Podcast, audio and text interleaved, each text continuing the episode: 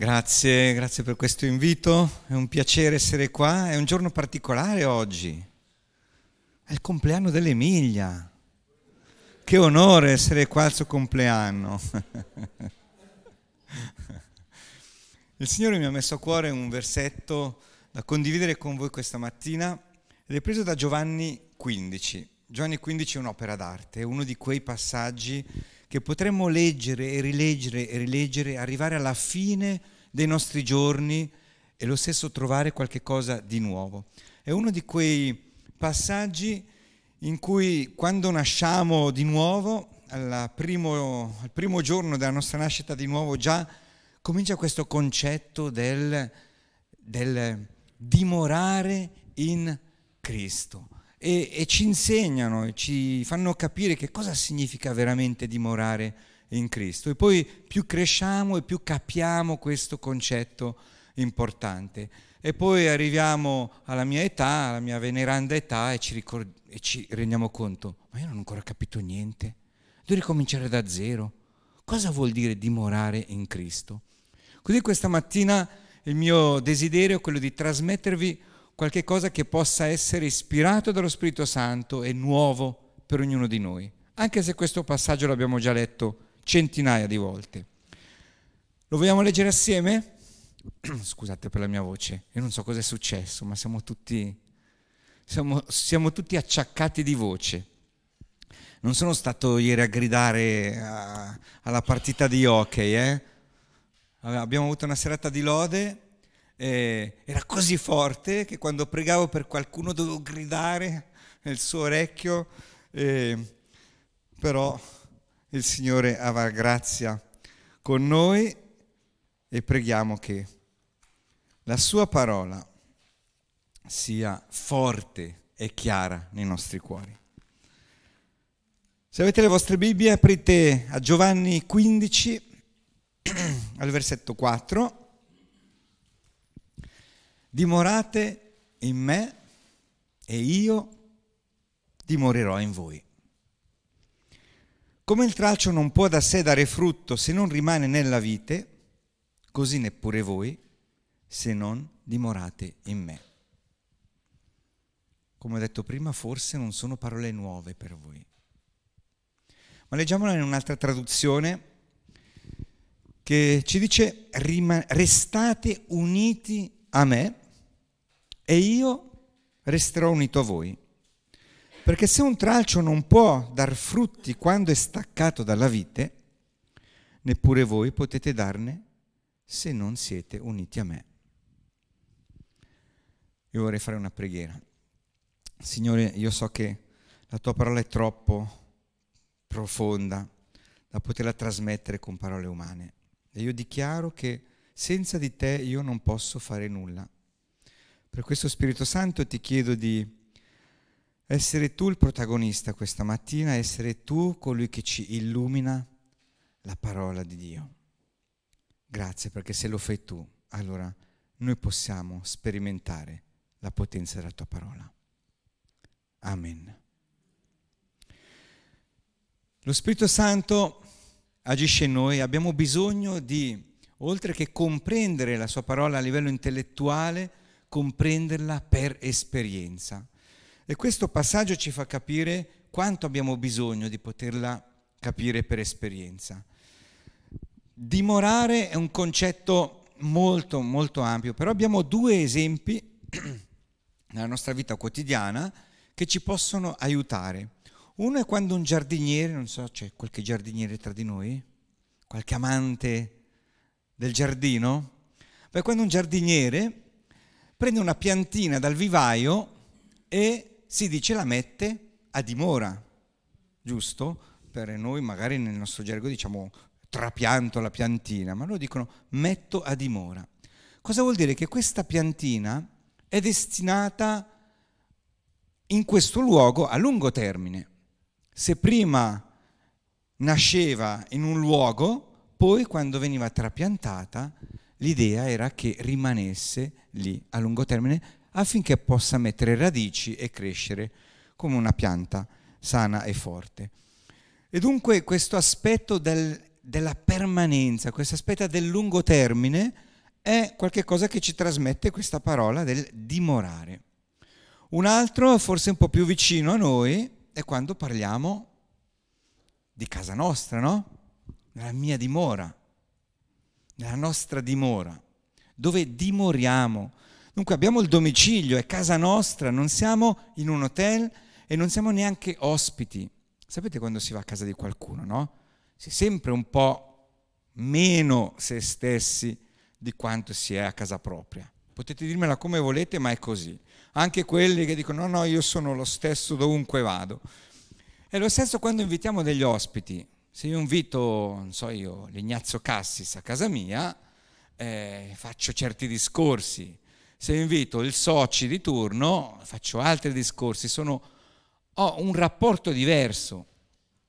Ma quando si parla del dimorare, quando siamo a casa nostra e invitiamo un ospite a casa nostra, noi eh, lo invitiamo a dimorare insieme a noi. Quando andiamo a casa di qualcuno, eh, siamo ospiti, ecco che non è quello l'invito che Gesù ci sta facendo. Ci sta dicendo dimora in me come se fossi a casa tua.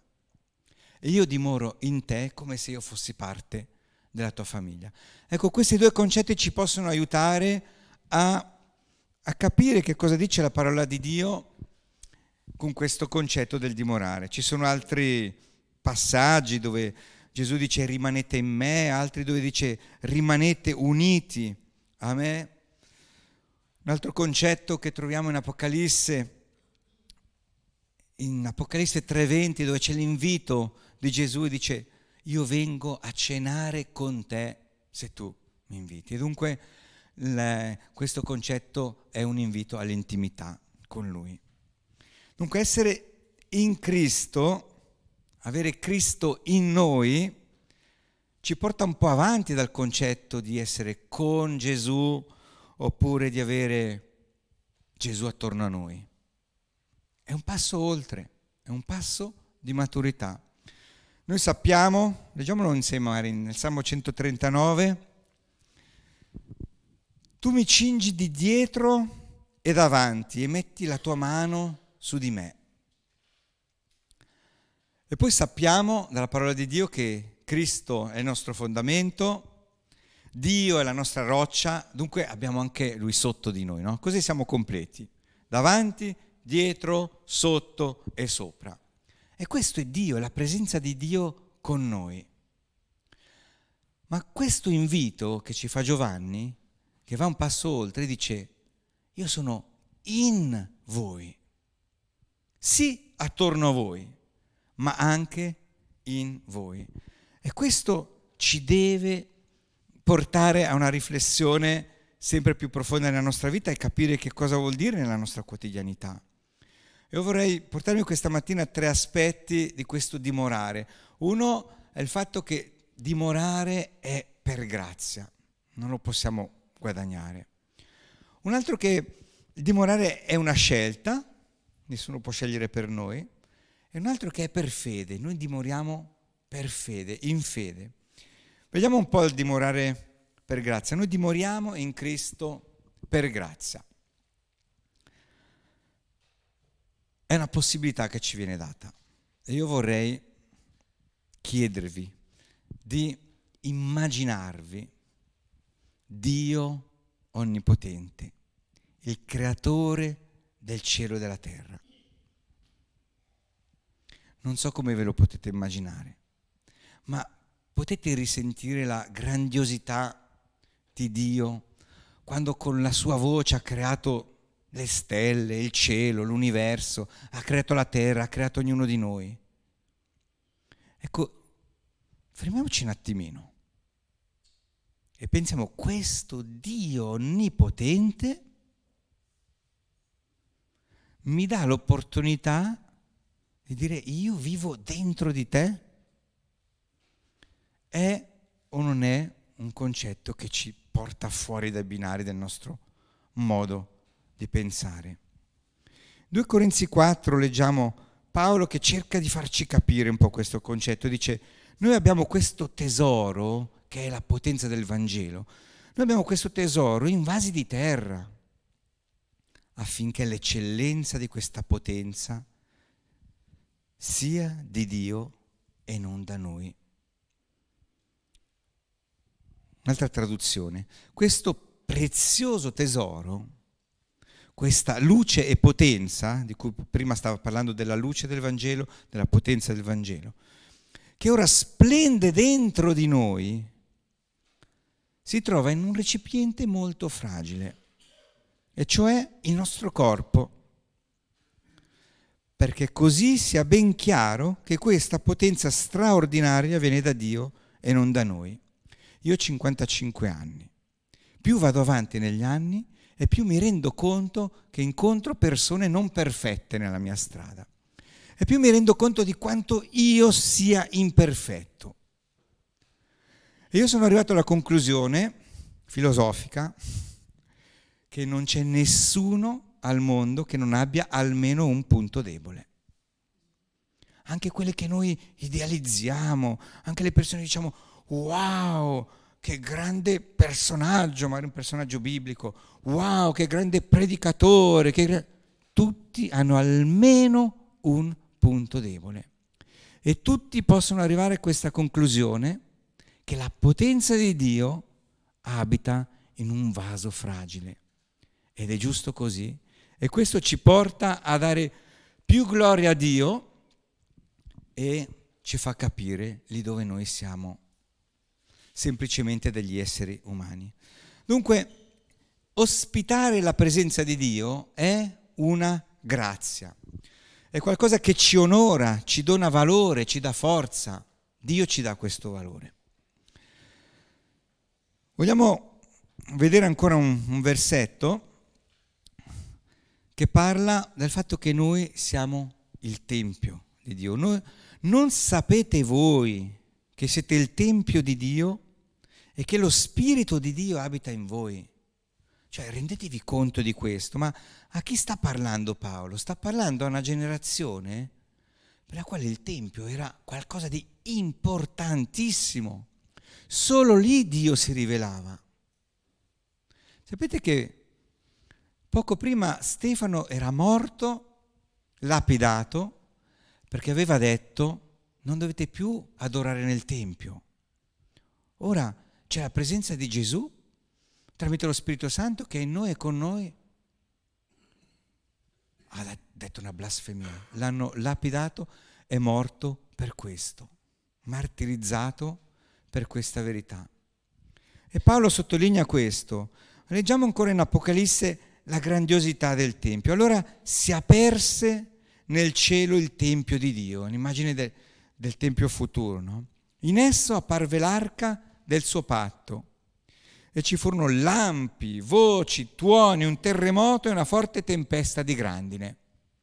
Ecco cosa succede nel Tempio di Dio quando c'era la sua presenza.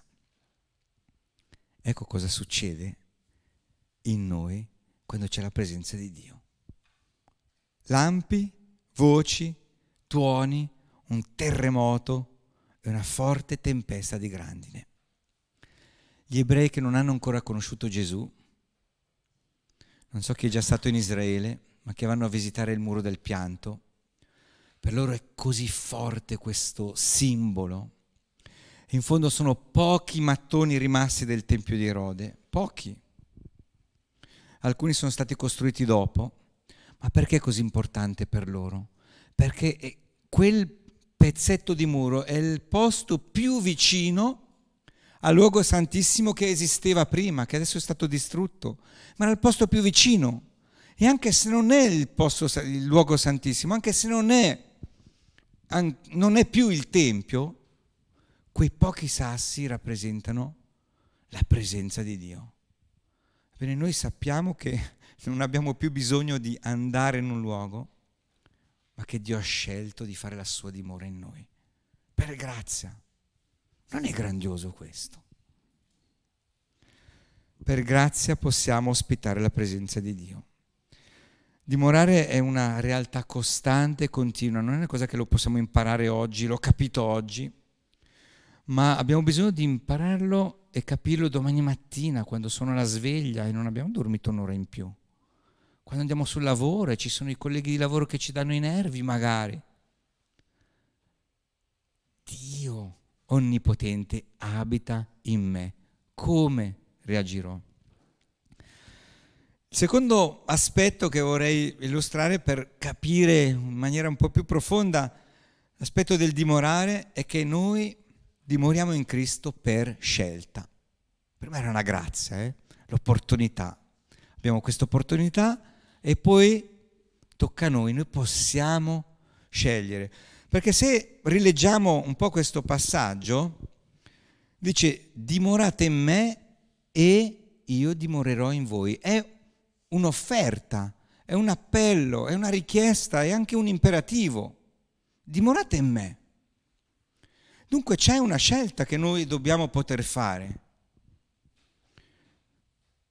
Noi possiamo vivere Gesù che ci parla, possiamo sentirlo vicino, possiamo sentirci invitati, ma la presenza di Dio non può abitare in noi se non è stato invitato. Lo insegniamo anche ai bambini, no? Invita Gesù nel tuo cuoricino. Va, va fatta una scelta. Non può venire ad abitare in noi se noi non l'abbiamo invitato nella nostra vita. E così aspetta pazientemente quel momento in cui noi diciamo sì, presenza di Dio, io lo voglio. Vieni, abitami, dimora in me.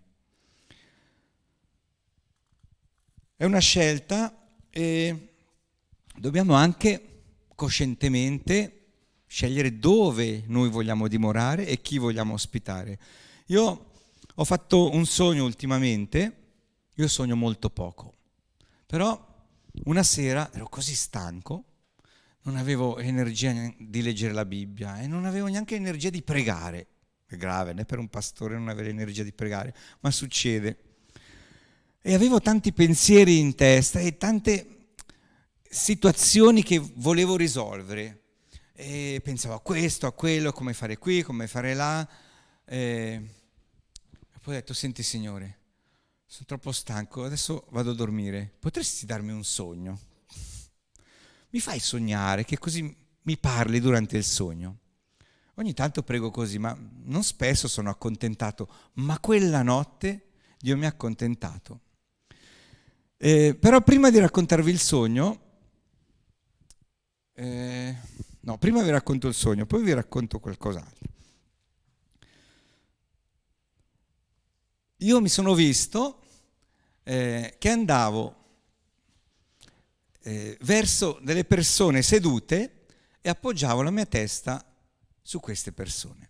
Che cosa può voler dire questo? Mi ha ricordato quando nostro figlio, Enea, adesso è grande, ma quando era piccolino, era uno scatenato, non stava mai fermo allora si andava al parco giochi e lui correva di qua, di là, tre minuti in un gioco, poi nell'altro, poi nell'altro. Sembrava un po' una trottola, no? Però cosa succedeva? Ogni 5, 6, 8 minuti veniva, appoggiava la sua testa sulle mie ginocchia, sulle ginocchia di mia moglie, 10, 15, 20 secondi e poi ritornava e ricorreva altri 5, 7, 8 minuti. Poi ritornava, appoggiava la sua testa, e ho detto, ma sembra che debba ricaricarsi le batterie. E noi abbiamo bisogno di questo aspetto quando andiamo da Dio. E cosa è successo in questo sogno? Dio non, non mi ha rivelato la soluzione ai problemi.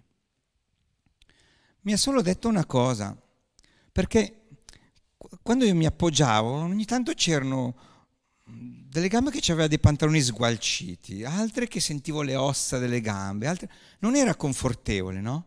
E il Signore mi ha detto, attenzione a dove tu appoggi la tua testa. Allora noi possiamo scegliere di dimorare in Dio, di appoggiare la, nostro, la nostra testa su di Lui, oppure possiamo scegliere di appoggiarla in altri posti che il mondo cerca di offrire dei surrogati dell'amore di Dio, della presenza di Dio. E questa è una realtà. Vorrei leggervi un passaggio che ho letto da questo libretto, purtroppo è solo in tedesco, è un amico che l'ha scritto, Werner Turner, Il titolo è Werden vidi Kinder, cioè tradotto diventare come i bambini. Non è forse questo anche un appello che Gesù ci ha fatto? Ma vediamo, leggiamo questa storiella. Sono seduto con la piccola Angela, la mia nipotina, è lui che scrive. Sulla panchina di legno, in un'area ricreativa con animali selvatici, dopo aver ammirato i timidi caprioli, i fieri cervi, gli imponenti bisonti e cinghiali e le linci nel recinto degli animali selvatici, siamo arrivati al parco giochi. Affascinata dall'enorme corpo del bisonte e dalle magnifiche corna del cervo, Angela siede accanto a me con la testa china. Ovviamente nella sua testa stanno scorrendo pensieri che sembrano rovinare tutta la sua gioia. Rifletto. Ieri abbiamo vissuto insieme l'avventura del circo CNI e poi siamo tornati a casa con molto entusiasmo. Questo parco giochi è forse troppo monotono dopo un tale evento? Le chiedo cosa la rende così premurosa e le suggerisco di salire sul prossimo attrezzo del parco giochi. Mi guarda con occhi interrogativi. Che senso ha tutto questo se la mami e il papi non sono con noi e io sono da sola? Mi siedo accanto a lei un po' imbarazzato. Non sono la sua mamma e non sono il suo papà. Sono solo il suo nonno. Nessuno può sostituire il padre e la madre. Il bambino cerca il grembo della madre e le braccia forti del padre che lo porta in giro per la vita. L'amore del padre ci attira a sé più di qualsiasi piacere. Ecco, questo è un esempio di come rimanere bambini, come diventare bambini e quando parliamo del dimorare in Cristo abbiamo bisogno di essere come dei bambini che vanno dal Padre e, e dobbiamo immaginarci questo tralcio che è attaccato alla vite, che la vite ha come un potere di calamita, di attrazione. Noi siamo attratti al Padre, noi abbiamo bisogno la presenza di Dio, che è Padre e Madre per noi, in noi. Siamo stati creati così. Chi conosce Francisco Ribalta? Come, non conoscete Francisco Ribalta? Beh, non lo conoscevo neanche io due settimane fa. Ho visto un suo quadro al museo di Madrid, puoi farlo vedere, e rappresenta un'esperienza che San Bernardo ha fatto. Lui ha visto, Gesù non si vede molto bene, ma dietro c'è la croce, dunque ha visto Cristo che scendeva dalla croce e lo abbracciava. Infatti il quadro si chiama Cristo che abbraccia San Bernardo. Aveva fatto questa esperienza, il re dell'epoca ha detto, ho sentito che San Bernardo ha fatto, voglio che dipingi questa esperienza. E, e l'arte proprio del pittore è proprio quello di trasmettere emozioni. E, e, tra le migliaia di quadri che ho visto, questo ha catturato la mia attenzione. Mi sono detto, ecco, come il sogno. Allora, se vediamo un piccolo dettaglio, puoi andare con la prossima immagine, guardate l'espressione di San Bernardo. Un mix di appagamento, gioia, soddisfazione, rilassamento, quando uno tira il fiato, una fiducia, potremmo aggiungere altri aggettivi. Ma ecco il risultato di chi dimora in Cristo. Io mi auguro che questo possa essere per ognuno di noi un'esperienza giornaliera. Rimanere attaccati significa rispondere alla chiamata del Padre, rispondere a questo suo potere di attrazione e dire di sì. Io vengo a te, io appoggio la mia testa sulle tue ginocchia. Un ultimo punto è il dimorare in Cristo per fede, perché abbiamo detto che è un'offerta che ci viene data per grazia. Abbiamo detto che noi scegliamo, dobbiamo poter scegliere di dimorare in Cristo e Lui poi viene a dimorare in noi. E poi abbiamo bisogno di continuare per fede in questo, perché nella seconda parte della frase che abbiamo letto, dimorate in me, che è questa offerta, e io dimorerò in voi, c'è una promessa coinvolta. Gesù ce lo promette. Voi invitatemi, voi dimorate in me e io dimorerò in voi. Purtroppo nella nostra generazione a volte le promesse di Dio perdono potere perché ci affidiamo ai nostri sentimenti. E non c'è richiesta più frequente, soprattutto nella giovane generazione, quando chiedono preghiera, non c'è la, la, la, preghiera più frequente che loro hanno è quella di chiedere io voglio sentire Dio nella mia vita. Soprattutto dei giovani che crescono nelle nostre chiese. Non sento Dio, puoi pregare per me? È chiaro che preghiamo per loro, noi abbiamo bisogno di sentire Dio nella nostra presenza, giusto? Però abbiamo anche situazioni in cui ci sono i deserti. Salmo 23 c'è la valle dell'ombra della morte. È chiaro che l'obiettivo è il giardino bello, eh, fresco, dove c'è l'erbetta fresca da, da mangiucchiare. Però c'è la, la valle dell'ombra della morte. Gesù, ascoltate bene, condotto dallo Spirito Santo, si ritrovò nel deserto. I deserti fanno parte della vita dimorare in Cristo è una costante. E dunque capite che i sentimenti ogni tanto ci giocano dei brutti scherzi e abbiamo bisogno di esercitare la nostra fede. È un esercizio. E, e come si può fare questo esercizio? Allora vorrei dire che è un passaggio obbligato del credente, eh? tutti ci arriviamo prima o poi. Io sono un fan delle conferenze perché lì più gente c'è, più mi piace perché c'è una grande energia, la potenza dello Spirito Santo si moltiplica.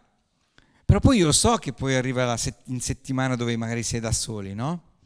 Eh, e dunque mi piace anche fare dei, dei ritiri e cerco di tenerne almeno uno due, se riesco tre all'anno, in cui sono da solo con Dio. a volte non è facile perché non mi posso nascondere, sono solo io e più mi avvicino a lui più mi rendo conto di quanto sono mancante.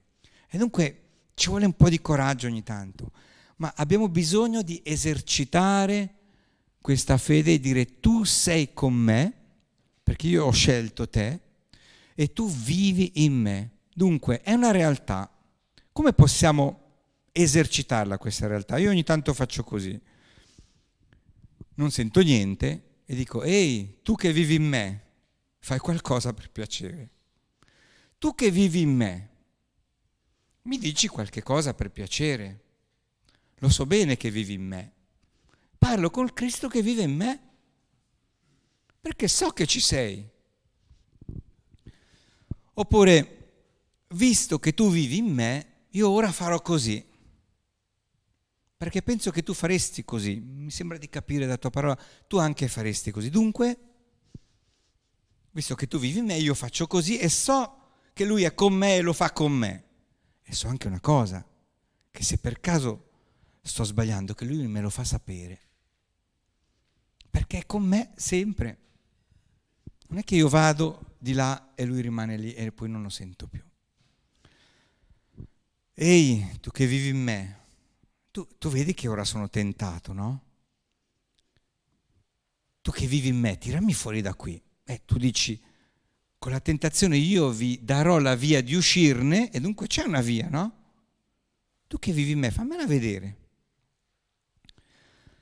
Poiché tu vivi in me, io posso stare in pace. È una realtà, è una promessa. Io posso vivere senza paura, senza preoccupazione, senza timore mi approprio delle promesse che tu hai scritto nella tua parola. Leggiamo un po' Isaia 62, 6 cosa dice. Voi che ricordate all'Eterno le sue promesse, non state in silenzio.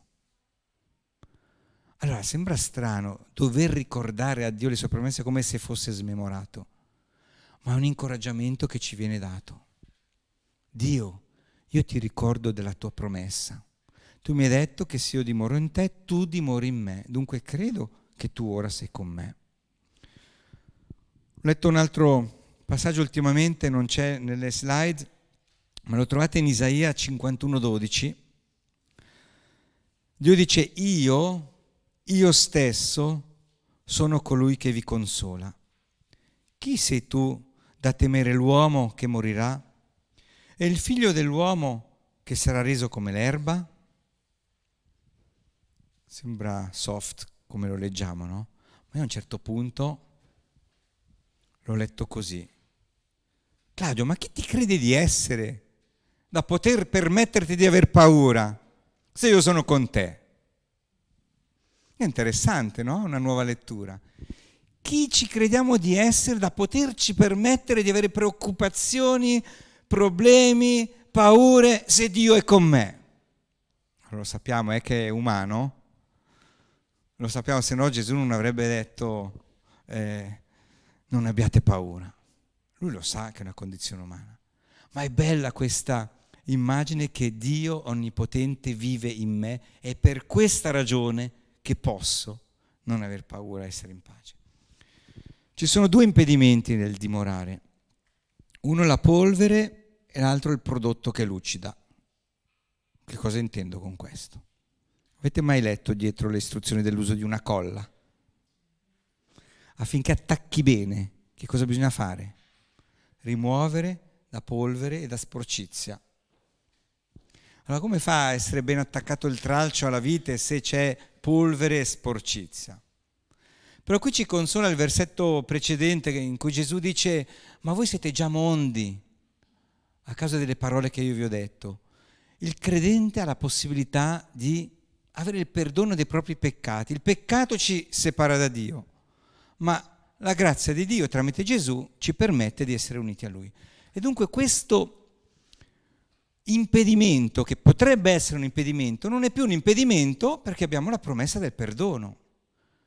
Però attenzione al diavolo che ci suggerisce o oh, peccati lontani, già perdonati, oppure ciò che è successo ieri che ancora non abbiamo confessato, ma sappiamo che lo possiamo fare. Rimaniamo attaccati a Lui, abbiamo questa opportunità. E l'altro è un, un, il prodotto che lucida. Che cosa intendo? Qualche settimana fa abbiamo fatto le pulizie generali della Chiesa, le pulizie di primavera, le abbiamo fatte in autunno, ma erano le pulizie di primavera. Anche qua penso che ogni tanto avete le pulizie di primavera. Sono dei bellissimi momenti da vivere assieme, eh? come comunità. Ad ogni modo, cosa è successo? Che il eh, sabato sera vado, volevo attaccare sulla porta il cartello, attenzione, domani non abbiamo qua il culto, ma saremo tutti a Breganzona perché c'è la conferenza cantonale. Allora ho preso il mio scotch dall'ufficio, ho attaccato il cartello e questo cade giù. Dico, ma come? Attacco. Sto scotch non attacca più. Prendo un altro pezzetto, lo attacco e questo cade via. Ma com'è possibile? Con mia moglie lei dice, guarda, ho qui io lo scotch, e le mogli ogni tanto erano quelle soluzioni magiche. Prendo il suo scotch, un nuovo scotch, attacco e non attacca. Dico, ma cosa succede? Tutti gli scotch che abbiamo non funzionano. Finché lei ha avuto una rivelazione, ha detto, Ah, ieri hanno lucidato la porta. Hanno lucidato la porta con un olio e per questo non attaccava più e io lì ho avuto un flash. Mi sono detto, quanto della mia spiritualità è apparenza, è luccica, e quanto invece della mia spiritualità è dimorare in Cristo.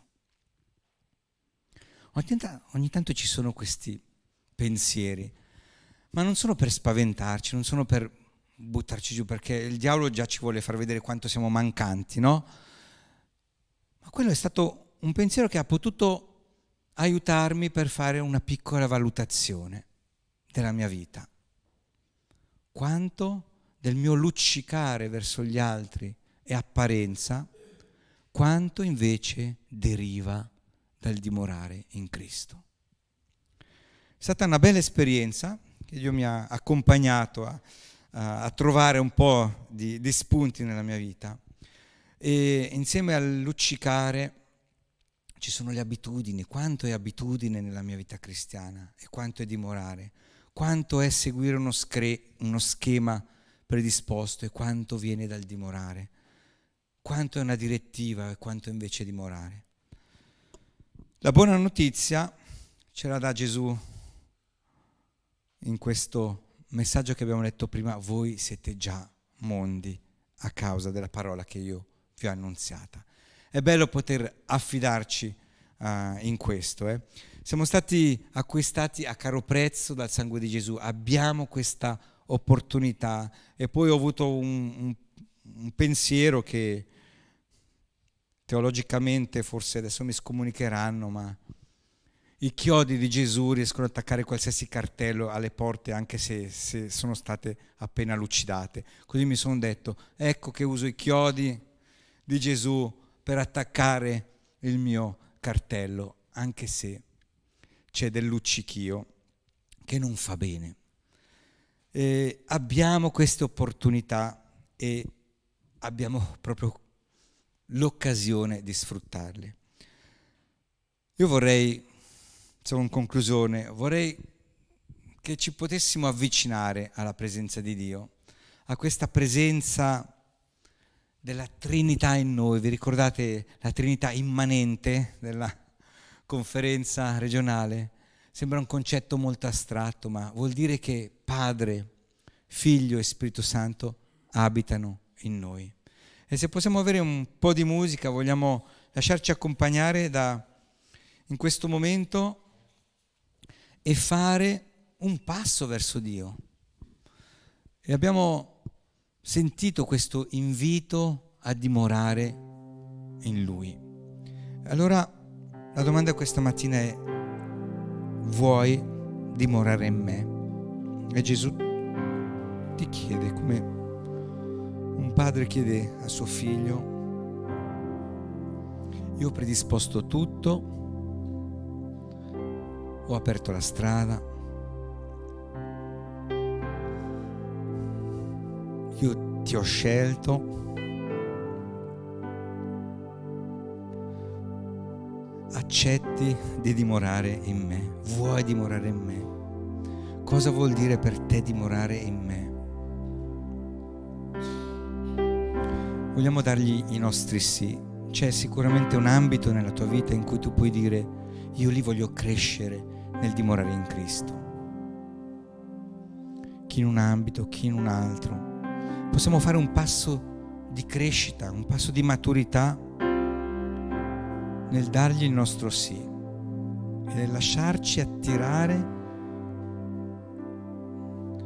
come rami, lasciarci attirare dalla dal tronco e attaccarci. E dire Signore non voglio più allontanarmi da questa presenza. Prendiamoci un momento per dare il nostro sì a questa chiamata, a questa offerta.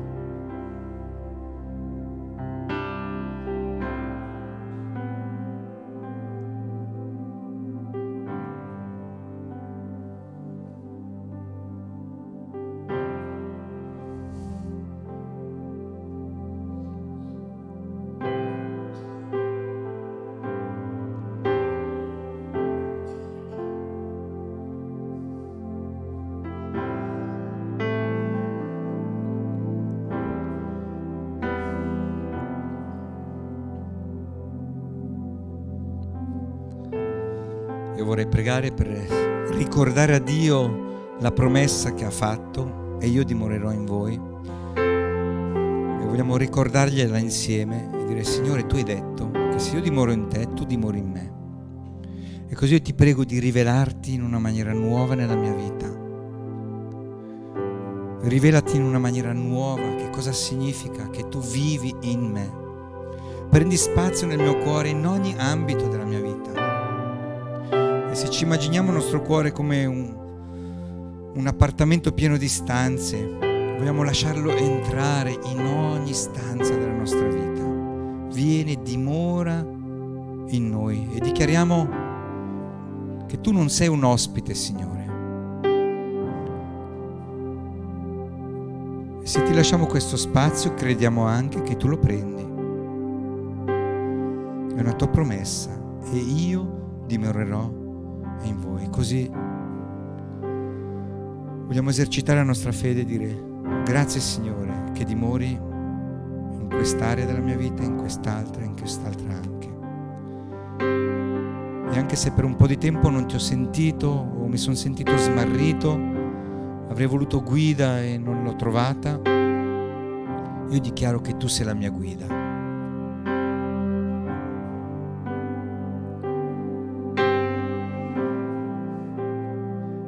Io dichiaro che tu sei colui che mi aiuta a prendere decisioni, che mi aiuta nelle tentazioni, che mi aiuta nelle difficoltà, perché tu vivi in me.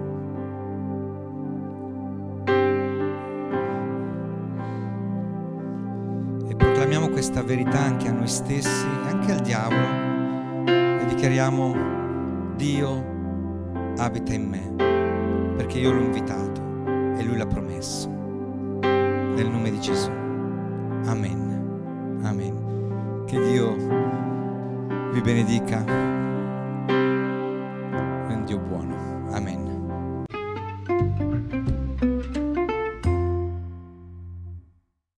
Segui le informazioni su www.cepparbedo.ch.